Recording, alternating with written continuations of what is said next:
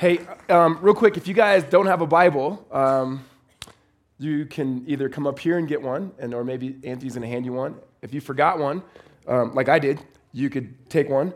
If you don't own one, they didn't tell me to do this, but you can keep the one that we're handing out as a gift from Redemption Flagstaff to you guys. Anything else you guys want, just take it too. It's uh, it's on Vince.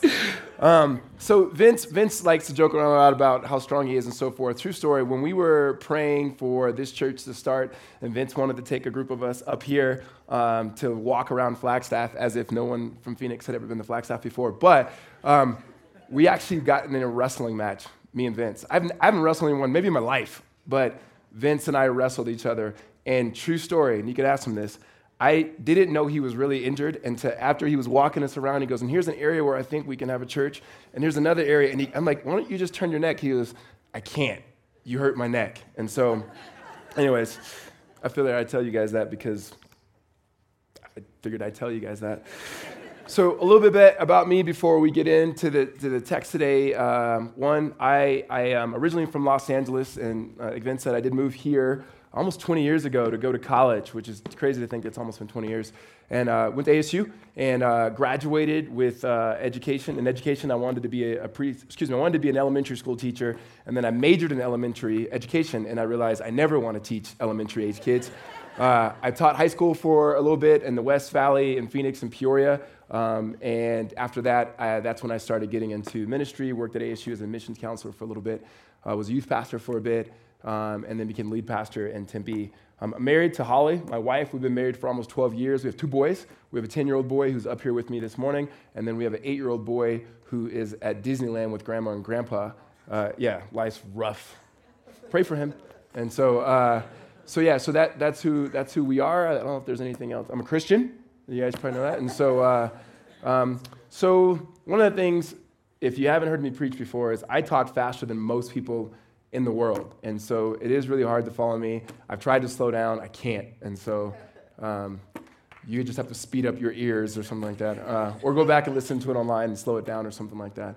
Also, um, so if I say something true, like, you know, God is good, I may say amen. And if you agree, you would respond by saying amen. Or you just do what most people do and go, all right, so that's fine that's fine too. One other thing Vince told me, he said, hey, just to let you know, it's spring break, and so none of the college kids may not be here, and so the people that are here, um, there, there are better Christians, and so I have no idea what that means, but that's, that's from Vince's lips to yours. Um, okay, let's, so we've been in this series, and at all of our congregations, we've been, in, we've been in this series, Love Walked Among Us. And it's been an incredible series for at least us in Tempe. I'm assuming it's been really good for you guys here. And what I mean, what I mean by that is, not it's been great because we preach good sermons. Um, the reality of it is, it's been great because being able to center in on the life of Christ has been absolutely phenomenal. For me, it's been the best preparation of any sermon series that we've been a part of um, and being able to slow down and see Jesus. And so, what we've said in Tempe, particularly when it comes to this series, we want to be able to see the love of Christ on display and be able to slow down and look at the massive and incredible and simple ways that Jesus begins to love people. And what we said is that we wanted this series to be far more about, um, not so much about our intellect, but about our emotion and then far less about what we know about Christ in terms of knowledge and more about our affections and how we look to him and the way in which he loved and we're drawn to him.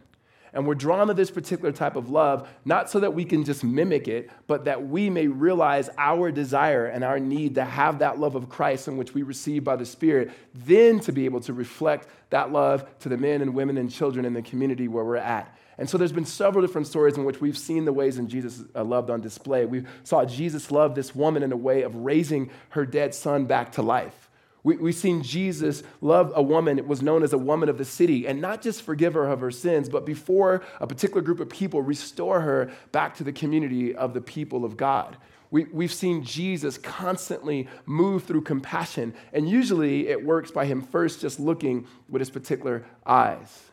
This morning, we're going to read from a text that if you've been around church for some time, it's pretty familiar. If you've never been around church, it's still familiar enough that maybe you've heard of it. And it's the story of Jesus in John chapter 4, the Gospel of John chapter 4. And Jesus meets this woman at a well. It's called Jesus and the Woman at the Well, or people call it Jesus and the Samaritan Woman. And I believe that what we have in this text, a bunch of things that John is, is writing here, but we have an encounter with Jesus. And so, my prayer for myself and my prayer for us this morning and for all of our congregations that are preaching this um, at this time is that we would see ourselves as the woman. Oftentimes, as Christians, we like to see ourselves in the role of Jesus. Newsflash, we are not Jesus. Um, we've never been and we never will be. We desperately need Jesus. And what we see is as Jesus encounters this woman, um, if we can look at her story fuller than maybe the normal ways in which it's taught, that we might be able to understand what it's like to have an encounter with Jesus and realizing that Jesus is the one who's actually finding us at the particular wells of our life. And so let's pray, and then we'll be able to get into God's word. Father, I, I thank you, Lord, for the opportunity to be here. I thank you, Lord, that we can gather. And we can gather um, around you and with each other, that these elements are before us, this bread and this wine, that it means far more than we can think as or even imagine, that your presence is with us. And so, Jesus, I pray that you would remove me, that we may see who you are and what you were like and what you were up to, that we would be humbled by the grace in which you extend, that we would be humbled, Lord, by the awareness of our own brokenness and our own sin, that we would be humbled that you would meet with us and that you would eat with us and that you would drink with us and that you would not just be living water, but you would give us the living water of the Holy Spirit.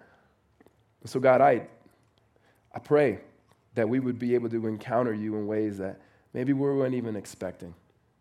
God, that we would see this message is not for those in the room who have never trusted you, not, not for them only, but for those of us who have walked with you. That you would refresh our thirsty souls. And our lives, Lord, would begin to look more like you as we follow you and as we trust you. In Jesus' name, amen. John chapter 4, verse 1. Now, when Jesus learned that the Pharisees, when Jesus learned the Pharisees had heard that Jesus was making and baptizing more disciples than John, although Jesus himself did not baptize, but only the disciples, he left Judea and departed again to Galilee. And he had to pass through Samaria. And so he came to the town of Samaria called Sychar, uh, near the field of Jacob that Jacob had given his son Joseph. Jacob's well was there. So Jesus, wearied as he was from his journey, was sitting beside the well, and it was about the sixth hour. Okay, so first, let me tell you, I love this story. I love this story for multiple reasons. Um, I became a Christian myself later in life. People say later in life, like when? And I, uh, I, was, I think I was about 21 or 22 years old. I was in my fifth year of college. You get five. And so I was in that year of college that the Lord began to reveal himself to me. Now, I grew up, though, um, in a family where my dad did not trust Jesus um, my mom did trust Jesus. And so I come from a lineage of not a bunch of men who love Jesus. I come from a bunch of women who love themselves some Jesus, right? And not just any women. I come from a lineage of black women, okay? Now, here's what I want to say. I'm not saying that black women are better than any other women, but they are black women, enough said. So my, my, my, my mom and her sisters and my grandma are like praying women. And so when I see this story, I love it because my mom has a sordid past like the woman in this particular story, right? And so my mom, had, I have an older brother and I have an older sister. I'm the youngest of three. And my brother and my sister and I, we all have three different dads. Now, you can do the biological understanding to know how that happens, right? Um, and if you can't, I don't know. Um, and so, so, so I remember, but all, all, I knew of my mom was this praying mom. And after I became a Christian, I remember having the conversation with your mom. I don't know if you've ever had this conversation with your parents when you have those type of conversations with your parents. Like, hey, you know, mom, listen, I got some questions. So my sister, who her name's Keisha, and then I said, my brother, his name's Sherman, and I said, we all have different dads. I just, I'm just curious, um, you know, uh, never mind right? and, and she, honestly, she began to tell her story about essentially growing up. She grew up in Mississippi and uh, growing up in the South, how church was just a thing. You went through the motion and so forth. And, and she found herself when she was 15, she got pregnant with my sister. And then a few years later, she started dating this other guy, got pregnant with my, my uh, brother, and then met my dad and didn't even really want to marry my dad. But, but since my dad let, cared for the other two kids, my mom's mom, my grandma, was like, hey, this guy kind of likes your kids. You need to marry him. So my mom, not even in love with my dad, just marries my dad. Interesting guy he was, but it is. Um, and so they get married and then move to California and they have me. And so um, to her, to her, she was saying, This story, like, I didn't really encounter Jesus until I moved to Los Angeles, met your grandmother, my dad's mom, and she showed me what it was like to have a relationship with Jesus, and my life was absolutely transformed. All right, so I share that with you because we have this story of this woman who has a bad rep, and like any commentary in which you read, it, it, it paints a picture of this woman that may not necessarily be that accurate. It may be, but it may not be.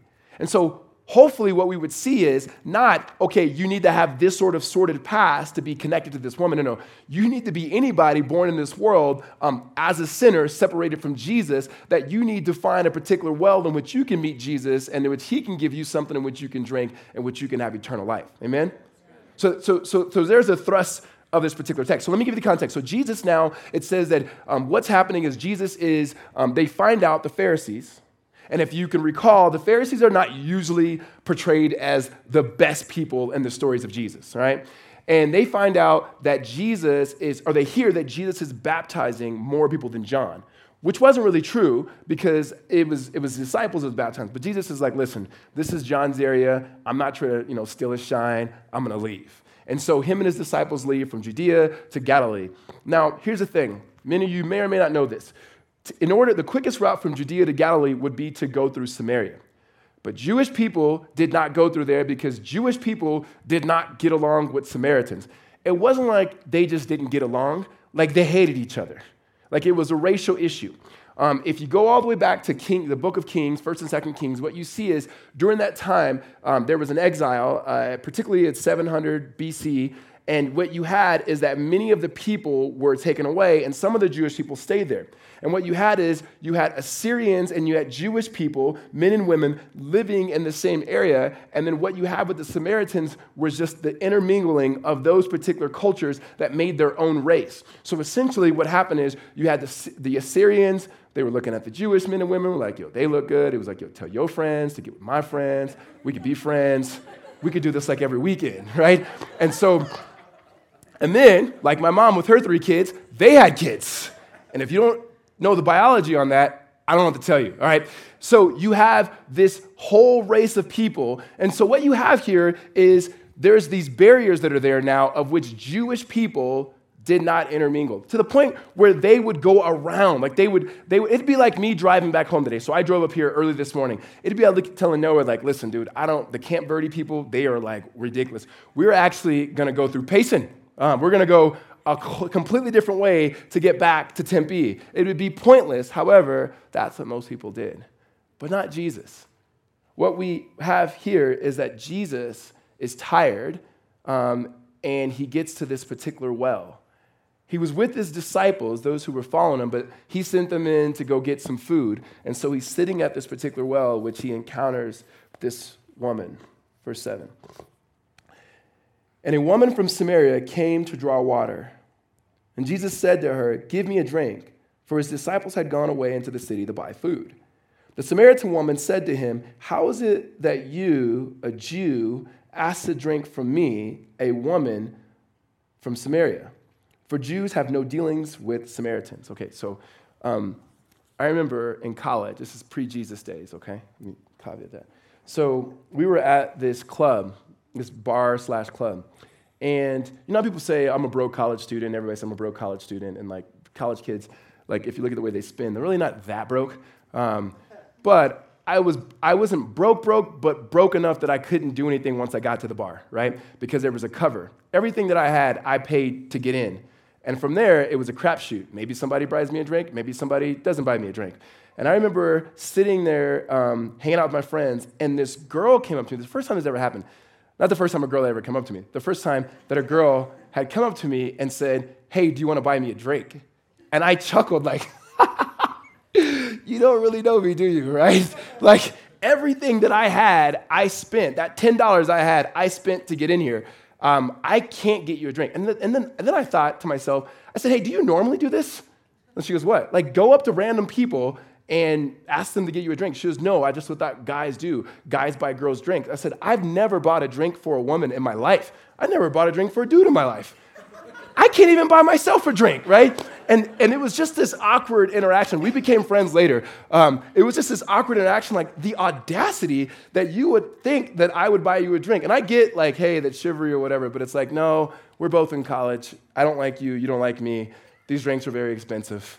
Um, and we did. We, we actually are still friends to, to, to, hey, you know what? She lives here in Flagstaff, ironically, teaches at, at uh, NAU. She could buy you guys a drink now, but for goodness sake. So, so we, we, we, have, we have, you have this moment right now where Jesus, it just seems awkward for so many different reasons that he's sitting here at the well, and you gotta, it's hard for us to put ourselves in the shoes. So Jesus is at this well. This woman comes in the middle of the day. By the way, people didn't come in the middle of the day to get water at this time. Um, usually, when women came, they came with a group of women. It would be something they would go, they'd get their water, and they would talk it up. Hey, what happened yesterday was going down. You won't believe what such and such said. You should have seen what she wore to church. I mean, the gossip stuff, right? She comes by herself. She gets there, and Jesus is there. And I don't know what the encounter, the encounter is like, because I don't know what they're, you know, like, you know how we have in like our culture, there's certain things like wave or you give them the nod or something like that. I don't know what it was. I think she walks up and she goes, I'm used to being here by myself, and here's this Jewish dude here. And, and then he looks at her and he says, Hey, give me a drink. And she looks at him like, give you a drink? Like, this doesn't make any sense. And I don't, it was the audacity of like, how are you, a Jewish man, talking to me, a woman from Samaria? Right? So for us to be able to understand what kind of barriers Jesus is breaking down, we mentioned already that there, there was a cultural issue. There was a race issue here. I mean, actually, if you look at everything that's happening here, there's a race issue because Jesus is Jewish and she's Samaritan. There is a gender issue that is happening because Jesus is a man and she's a woman.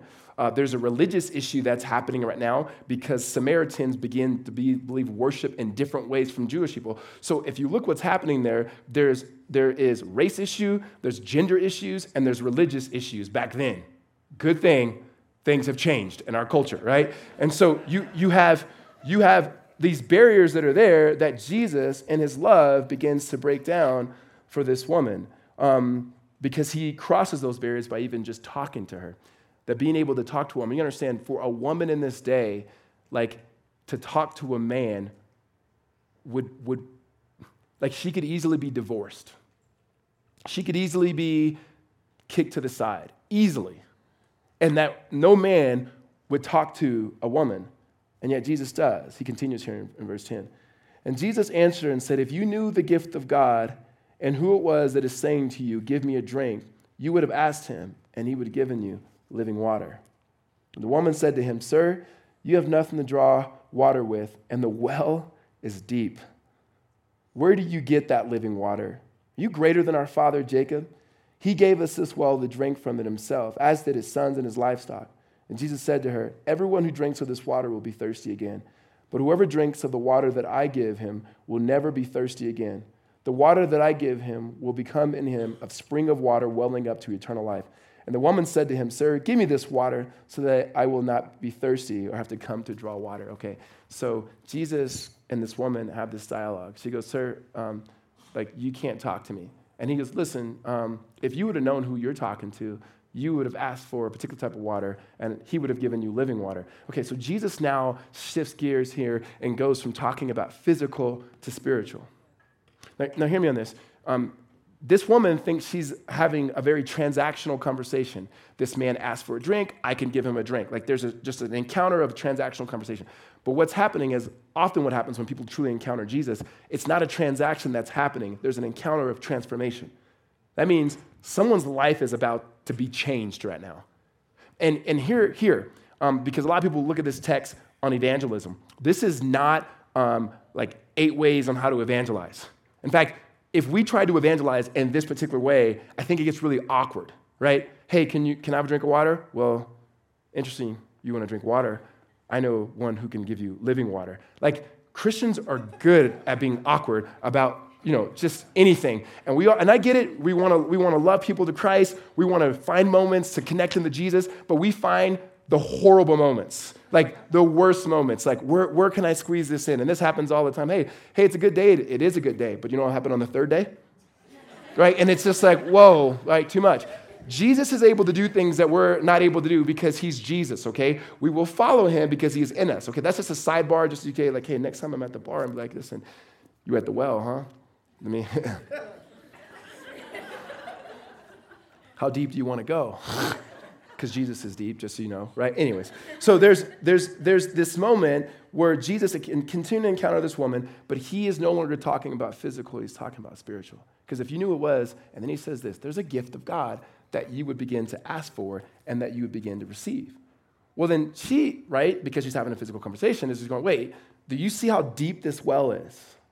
Like, like you don't have anything to draw from this well, and it's deep. I personally think not only is that physical, but if she's perceiving something, there's something else that's deep too, legitimately. That every well, metaphorically, that we have in our life, when we come to the Lord, like it is deep. Like, I'm, I'm, a, I'm a firm believer, and I used to not be this way. I'm a firm believer that I don't care where your walk with Jesus came from. I don't care if you grew up in a Christian home, and for the most part, you didn't do bad, like bad things and so forth. I used to be a youth pastor, and testimonies of like young youth Christian kids were always the worst, right? And it was always like, I was really, really, really bad. Like, what'd you do? Like, what was so, what did you do? Doesn't matter. It was bad. And then Jesus saved me, right? I don't care if you were really, really bad and Jesus saved you, or you came from an environment where God was never mentioned and you came to know Jesus. All of us have deep, deep wells in which we ourselves spiritually do not have the resources to draw from. And we need somebody outside of ourselves to be able to go that deep with us, to be able to draw us out of our own selves. And when this woman says to Jesus, particularly the well is deep, she may just be talking physically about this particular well. She may be speaking to something to her own life. Well, then Jesus says, I can offer you something that is far greater than what this well could have. This, this well that you drink from, anybody who drinks from this well will be thirsty again. But the water that I give you, this person's never gonna thirst again. This water, he says, it wells up into eternal life. So he's now, there's no like guessing. He's speaking spiritually. And I can only imagine being this woman.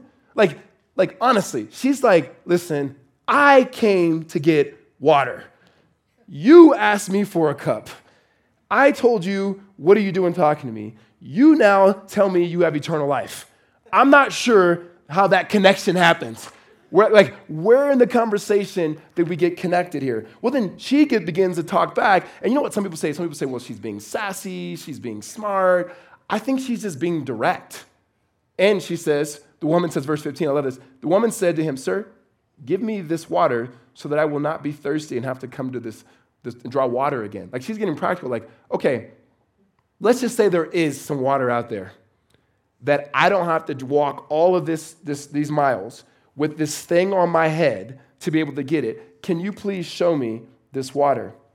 And then Jesus, like, you ever, you ever have one of those moments where you're having a regular conversation and then the conversation turns and gets like real, like serious, like in a matter of seconds, right? Like you're like, you are having one conversation and the conversation turns. That's what happens here. Verse 16. And Jesus said to her, Go, call your husband and come here. And the woman answered to him, I have no husband. And Jesus said to her, You are right in saying, I have no husband. For you have had five husbands and the one that you have is not your husband. What you have said is true. And the woman said to him, Sir, I perceive that you are a prophet. Our fathers worshipped on this mountain, but you say that in Jerusalem is the place where people ought to worship. And Jesus said to her, Woman, believe me, the hour is coming when neither on this mountain nor in Jerusalem will you worship the Father. You worship what you do not know, we worship what we know, for salvation is from the Jews. But the hour is coming, and now is here when the true worshipers will worship the Father in spirit and truth. For the Father is seeking such people to worship him. God is spirit, and those who worship him must worship him in spirit and truth. The woman said to him, I know that the Messiah is coming. He is called the Christ. When he comes, he will tell us these things. And Jesus said to her, I, who you speak to, am he. So Jesus completely turns the conversation. And if we're looking at Jesus' love here, Like, Jesus can't help but love people. Like, he can't help it. Like, I honestly think Jesus shows up to this well because he's thirsty.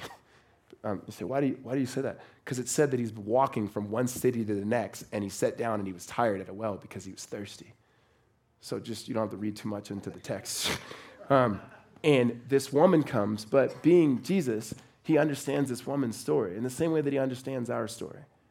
And the conversation takes a shift because she's like, Yeah, well, you know what? Why don't you give me such water? And then he says, Okay, well, go get your husband. And then the woman, I mean, it's like, there's like a, when someone asks you some of those personal questions that you don't want to talk about, especially a stranger, it takes you back, right? Like you're just like, Whoa, I, I, I, I know. I don't even want to go there. He goes, Why don't you go get your husband? She says, I don't have a husband. He goes, You're right.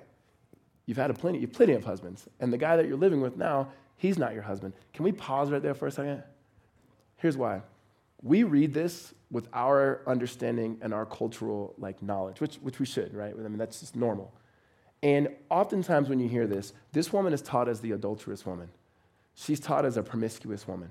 She's taught as this woman who had one man, then had another man, and had another man, and the man that she's with now, she's not even committed to. She's living outside of marriage. She's got babies out of wedlock. I mean, whatever you have, you have this particular woman here. And that actually might be true, but we don't, we don't know for sure.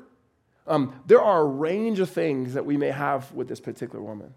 One, we understand in our particular culture and day, though there are gender divides and so forth, a woman can be on her own and do okay right? She could be INDP and she could do the whole thing. She could be independent, doing her thing, snapping her fingers, fierce, right? And in this particular day and culture, you could not be a woman without a man. Like you could not survive. Hence why the first story in which we start in this series that Jesus looks and has compassion on this particular woman who was a widow. That means the one man in her life that she had her husband died, and then now her grown man um, son who would be there to take care of her. Now she's dead, he's dead, and so not only is this woman weeping because she's lost her son, like she's about to enter into poverty. And when we understand that, we might be able to look at the scope of this picture a little bit different. So maybe this woman was married and her husband left her. Um, it was pretty easy to divorce a woman in that day, even in a spiritual community. You could literally say, I just want to divorce you three times, and you could be divorced. Um, it could be that that um, she could have been a widow, that she's lost a husband and she got remarried. It could be that she was abused and she was abandoned by her husband. Um, it could be that she married and she left her husband and found another man. All those things could be true. My assumption is not, not all of them happened five times. There are certain situations when it comes to sin that we, as followers of Christ, have to have a broader view of what sin is that sin is the things in which we commit against God, and oftentimes it's the things in which people commit against us. That sin is personal and it's systemic, it's, it's, it's a problem. Regardless, it creates a situation of brokenness that only the gospel of Jesus Christ can mend, fix, and heal. So when we look at this particular woman, don't look at her primarily as just a wayward woman. Look at her as people who were separated from God like you and I. And more so, when you begin to turn the story around, you look at Jesus. Jesus is not budging or flinching. He's not ashamed. He's not awkward. He's able to have a conversation with the woman with no other men around. And he's not like saying, like, hey, just so you know, you got to be this many feet away from me, right? He's looking at her in her eyes. He understands her story, and somehow he's know how to be present with her because he knows how to love. Sometimes, as followers of Christ, we have so many different rules and lines that we create that it actually gets in the way of love. There's all sorts of cultural boundaries that are set up for Jesus right now. He doesn't care about the boundaries because he cares about the person. And it's not that he's not concerned with truth, he is the truth. It's not that he's not concerned with what's right or wrong. He knows what's right or wrong. He's concerned with people who are outside becoming on the inside. He's concerned the people who were lost being found. He could have told this woman, listen, come back to me when you and your husband get married, and then we can do like some, some um, marriage work and we can help you out. And you know what? Then I'll talk to you about this water. But that's not how salvation works. God never comes to us and say, get cleaned up and then come to me and watch me do a work. The way the gospel works is God comes and says, watch me do a work, and then you see how yourself get cleaned up because of the life and love and grace of Jesus Christ. So this woman, she has no idea what's about to happen, but it's about to get really good for her. My assumption, things have not been good for her. You go, why do you know that? Here's why. Women, like I said earlier, they would come to the well together with all the other women. Like that's how they would get it in. That was their time, that was their, their mom time, right? And then, yet, to go by yourself meant probably most of the women didn't want her around. That probably, given her story and the way that her story is told, that people gossip behind her, behind her back. That people knew, hey, keep your husband away from her because, you know, she's bad news. She's living with this dude and so forth. Um, that Jesus understands this woman and he has compassion on her because love is always compassionate. Let me, I gotta do something real quick because if you're like me, um, empathy, sympathy, compassion, we use those words synonymously and they're not, but somehow we just use them synonymously because if you're like me, you don't really know the difference. Um, so first, let me, let me of it this way. So there's, there's, there's, there's a, like sympathy, right? And then there's empathy, and then there's compassion, if you think about how it goes slower. And so the, a couple weeks ago, so in my family, what we like to do is we, when we're together, we like to pick shows that we watch as a family. If I get to pick a show on Netflix, we're watching some cooking show. Um, not that I cook. In fact, I'm a horrible cook but I love watching other people cook and then the competition everything else. Anyways, I love it. Um, when the boys pick, they pick this show, and I can't remember the name of it. It's like Ultimate Beastmaster or something like that. It's like America Ninja Warrior on steroids, right? And they love to watch it. And so we're watching it as a family. And there's this guy from Mexico who's like doing the, the, the exercises or whatever. I don't know what it is. He's, he's, doing, he's doing some ultimate beastmaster, ninja warrior type stuff, right? And he's going from one ring to the next, and he flies to the next ring and lands, and, his, and he grabs it, and his shoulder pops up like, and you can just see it, right? And it's like, oh, right? And you have this visceral response. You're watching this, you're like, oh, and you're just, oh. okay, so here. Sympathy would be my boys in this situation, like they see that he's in pain. Like they see it. Now, if they knew this guy, they could write him a letter. Hey, we saw you on Ultimate Beast Master Warrior Ninja deal, and we, we saw that you're in pain. Here's a letter, like it's a sympathy card because we see, we notice your pain, right?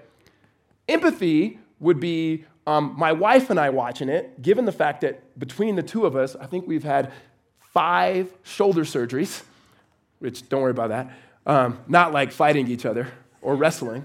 Um, that was Vince. And so we have, we have, we will look at it and going, not only do we see your pain, there's a way in which we can like feel the pain that you're in, right? That would be empathy. Okay. Compassion takes it even further.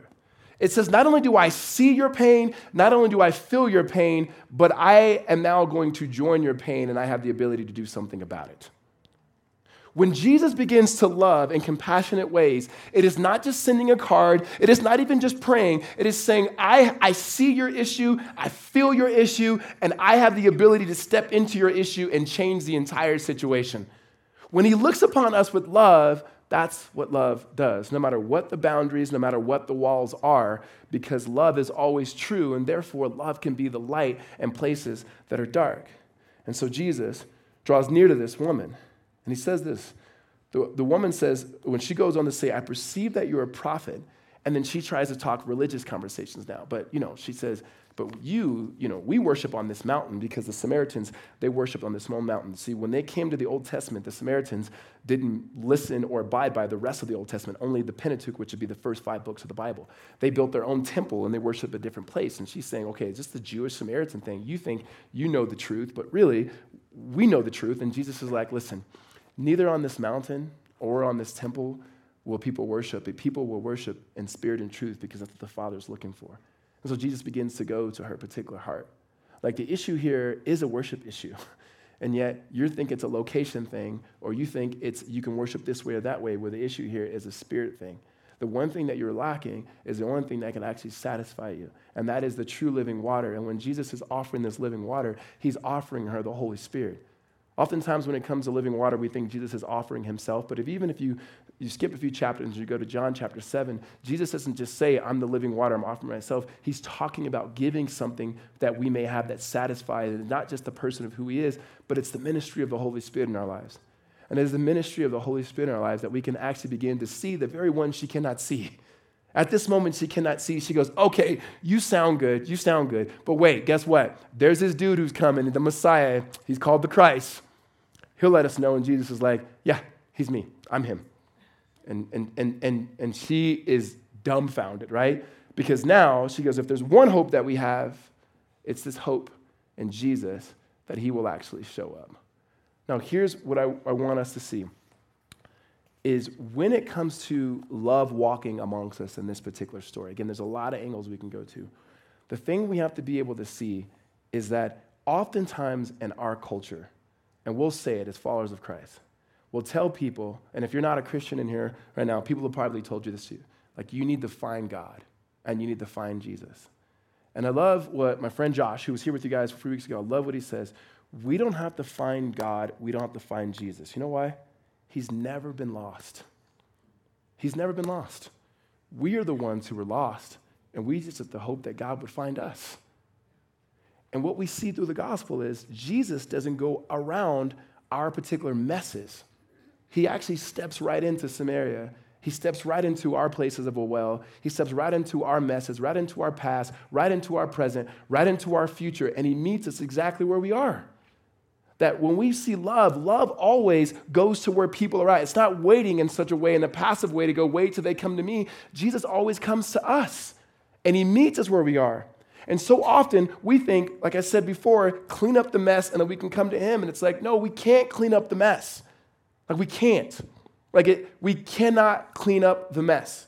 And I, I tell you this this is not, when I said earlier, this is not just a message for those who don't love Jesus. Many of us think we come to Christ, mess cleaned up, we're good. No, no, no. Those of you guys who have kids in the room, especially those little kids, you get it. You clean up the mess because you want it clean, but there's a mess about to happen again right? And it's going to happen again. And then you get out of diapers, it's going to happen again. And then they can start getting themselves in their, in their car seat, and you think, oh, crud, now the whole car is a mess. And then you think they get even older. Pretty soon they're going to clean up their mess. I'm, I'm, think, I'm thinking it's never going to happen now, right? I quit, right? However, there's still the cleaning up. It's the same with us, right? Here's what I mean. I'm talking to you as Christians now. I used to believe the lie that um, if this is the cross, Jesus forgave me of all my sins, which were a lot before I came to meet him. And I got that. Like, I really got that part of the gospel. And I'm thankful for that part of the gospel. But then after the cross, it was basically on me to keep things together. It was basically on me to clean, keep my, my room clean. It was basically on me to work as hard as I can to look more and more like Jesus. It's almost like the gospel was something that was given to me here when Jesus met me at the well, but then after here, I'm on my own. Or, or, the better way I would say it is the way that the gospel works is that Jesus is like the really, really good friend. You need a job. You're not qualified for the job, but you know your friend has a dad who owns the company. And she's like, hey, your dad owns the company. Can you get me in? Okay, I'll talk to my dad and see what, okay, listen, check it out. My dad says, on my behalf, because of, what, on your behalf, because of me, he's going to get you the job. And then your friend gets you the job because his dad owns the company and he's, you know, your friend, and he gets you in and now that you're in, guess what? You're on your own. Don't screw this up. I feel like that's the way we live with Christ. Or we believe the lie that somehow that now that Jesus is in our life, that we don't find ourselves drinking from wells that don't satisfy. Right? Now I'm speaking to people here now. Many of us, we are drinking from wells that we know don't satisfy. We try to put a lid on those wells and said, we're not going to go there anymore. We try to put software on those wells to not go there anymore. We tried to get accountability people around the well, stand around these wells so I don't go anywhere. And yet we find a way to drink from that well. And every single time we find ourselves saying, This does not satisfy. We go away from the well for a little bit and we come back again. This well could be a relationship. This well could be a substance. This well could be something in which we view. This well could be something in which we find ourselves bowing down only to know it does not satisfy. This message is not a message just for those of us who never met Jesus. This message for us who have met Jesus, who find ourselves wandering again and say, Jesus, will you find me afresh that I may drink deep of your water of the Spirit, that my life may be renewed? Because we need Jesus just as much as those who don't have Jesus. And the people who don't have Jesus need for us to need Jesus. When it comes to the gospel, it is not what you bring in terms of what you can give. All you need is need. And when you acknowledge that need, then we can drink deep of all the things that God has for us. This woman is not concerned about the five husbands, and she's not concerned about the dude who she's living with now. She's concerned about the one who now just spoke in such a way that she never thought she could hear somebody speak.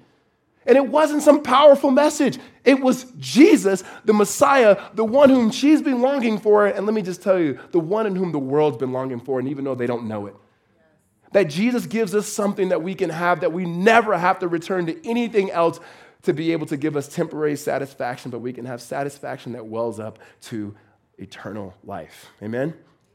So, so here I am, this random encounter, okay? You want a random encounter with a stranger, that this woman has. So, my story, particularly here, I, mean, I am a senior in college. I'm not looking for God. Grew up in church. I couldn't wait to not go to church when I graduated high school. I grew up in the black church. Just so you know, we went to church every day, it felt like, probably four days a week. No joke, four days a week. And church on Sunday was like an all day event, okay? My friends in my apartment complex would say, let's play football tomorrow. I'm like, oh, tomorrow's Sunday. I have church. And like, well, let's play football after church. And I said, I don't think you understand. There's no such thing as after church. That's Monday morning, right? And so we would just be there all day long. So when I got to college, I'm like, I'm not going, I'm not going to church. I'm like, I'm not, I'm done. I'm not, I'm just not into that, right? So I'm living my life. I'm doing my thing. I'm playing football. Everything that I want is there. I didn't have this story where it was like, and, and then my legs fell off and then I needed Jesus. And it was like, no, like my life was actually going really well, I thought. And I'm sitting in this apartment complex and I get a phone call from this woman. I answer my, aunt, I don't do that because you know why? I haven't had one of these in ever, forever. I answer my, my phone, I answer my cell phone, and um, it's a 323 area code, so I know it's someone from LA. And so I pick it up, and it's this lady. She goes, Hey, tells me her name. And I said, Yeah. She goes, I'm in your mom's prayer group. So my mom's in this prayer group with all these women. And she goes, And your mom's been sharing your story, and we've been praying for you for months. And I just told your mom, The Lord has told me to call you. And so I'm mad because my mom gave this random one, woman my number, right? And, uh, and she's telling my story to everybody, right? So she begins to speak. Okay, now, for those of you guys who are not, this could weird you out a little bit she says, okay, Lord has a word for me from you. And I'm like, all right, give the word. Now, I grew up in a pretty charismatic church. People was always giving words. Whether they were from the Lord or not, we're not really sure. But so this, this lady, she spoke, and she spoke like Jesus spoke to this woman. She spoke about my past, my present, in ways that nobody, my, nobody, my mom didn't share this with her. My mom didn't know these things. She spoke about things about me running from God and trying to find satisfaction in other places and how God meets those things. And for the first time in my life, y'all, I had heard Jesus Christ died for the sins of the world, that if you believed in him and professed with your mouth and believed in him, that you would have. I heard all that. I couldn't see it. That was the way she spoke that day, the Lord gave me the Spirit. He gave me the living water to be able to see the gospel to see my need and the weight of my own sin and my own brokenness, and to see how that need is met only in the saving and powerful work of Jesus Christ. For the first time in my life, in my life, I could finally believe the very thing that my mom had been praying about and talking about for all these years. And it radically changed my life. It radically changed my life. I share that with you for this is going, I've had multiple moments like that in which Jesus is constantly radically changing my life. You know why? Because I've had multiple moments again where I've realized the weight of my sin. And I've realized the weight of my own brokenness and the brokenness around me. That I needed the Holy Spirit afresh to be able to show me the ways of Christ, that my life may be able to be transformed, that I may be able to drink deep from Him. This woman, I'm going to close with this. This woman from here, she runs away from here. She runs away from Jesus, not because she's afraid. You know why? There's something when you encounter someone like Jesus and how good he is, you can't help but go and tell everybody. Right? The reason why people make this as such a message on evangelism is because like she's an evangelist. She's not an evangelist, she's a lover. And she's been loved for the first time in her life in ways that she can't explain. You always tell somebody when something like that happens. You don't just go, oh, I'm gonna keep this to myself, right? No. She runs back into the town. She goes to the men, which is interesting enough, probably because the women wouldn't listen to her in the first place. She goes to the men and says, Okay, all right, I was going to get water. Where's the water at? Okay, forgot my water. We'll go back and get that. But there's better water out there, right? And my assumption is she goes, There's this man, he told me everything about my life, and he knew me, and he claims to be the Messiah. He has to be this life. My life is changing right before me. And then all of the men and everybody, they go to see Jesus. My assumption is Jesus is there. The disciples come alongside. The disciples are tripping out, like, Jesus, what are you doing? Like, what are you doing talking to this woman? And Jesus is able to cross those barriers and meet. Religious people don't know how to cross barriers. They don't. Church people, hear me, we don't know how to cross barriers. We don't know how to be Jew and Gentile. We don't know how to be black and white. We don't know how to be Native American and Latino. We don't know how to be Jew. We don't know how to be Democrat and Republican, for goodness sake. But those who are in Christ Jesus, they have no problem doing that. Because they knew that God Himself has crossed the ultimate barrier on the cross in Jesus Christ and gave His life in order that we may be able to be welcomed into His family. That the true barrier that stood against us was sin, Satan, and death, and Jesus erased that and His life and His death and His resurrection. Only when we are able to experience and receive that love. Only then we're able to go to the Muslim. Then we're able to go to those with different understanding of sexuality. Then we're able to go with those with wildly different religious beliefs than us.